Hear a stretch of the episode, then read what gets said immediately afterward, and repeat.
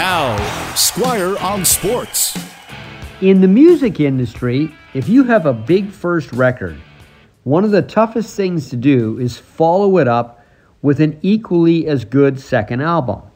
You're on top of the charts with your first album, and then suddenly you're considered a one hit wonder. And right now, Vanni Sartini is having trouble with his follow up album.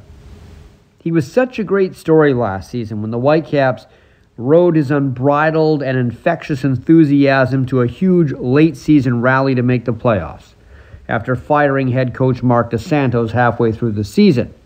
Vanni became the most popular member of the Whitecaps, more popular than any of the players. And you would love to see him succeed the same way this year.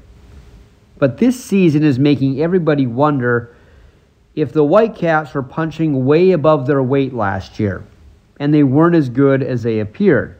Because not a lot has changed with the roster. Now, the biggest move was Thomas Hasal taking over the net from Max Crepeau, which is a downgrade.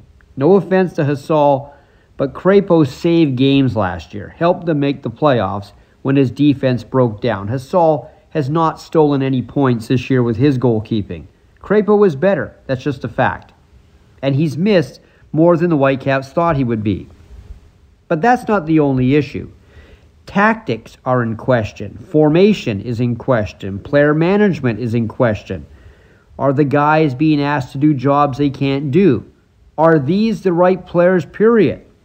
Now, I'm sure Whitecaps ownership and management has thought or talked about whether a coaching change should be considered already. You would have to think they would do that, even if they're not all that serious about it. But they need to look at themselves as well and ask the question a lot of Whitecap fans have been asking for years Do they know how to find good players? Do they still not spend enough money on their roster? And could any Whitecaps coach seriously be expected to succeed long term with the roster and the players the Caps been putting together year after year? Squire on Sports on 980 CKNW.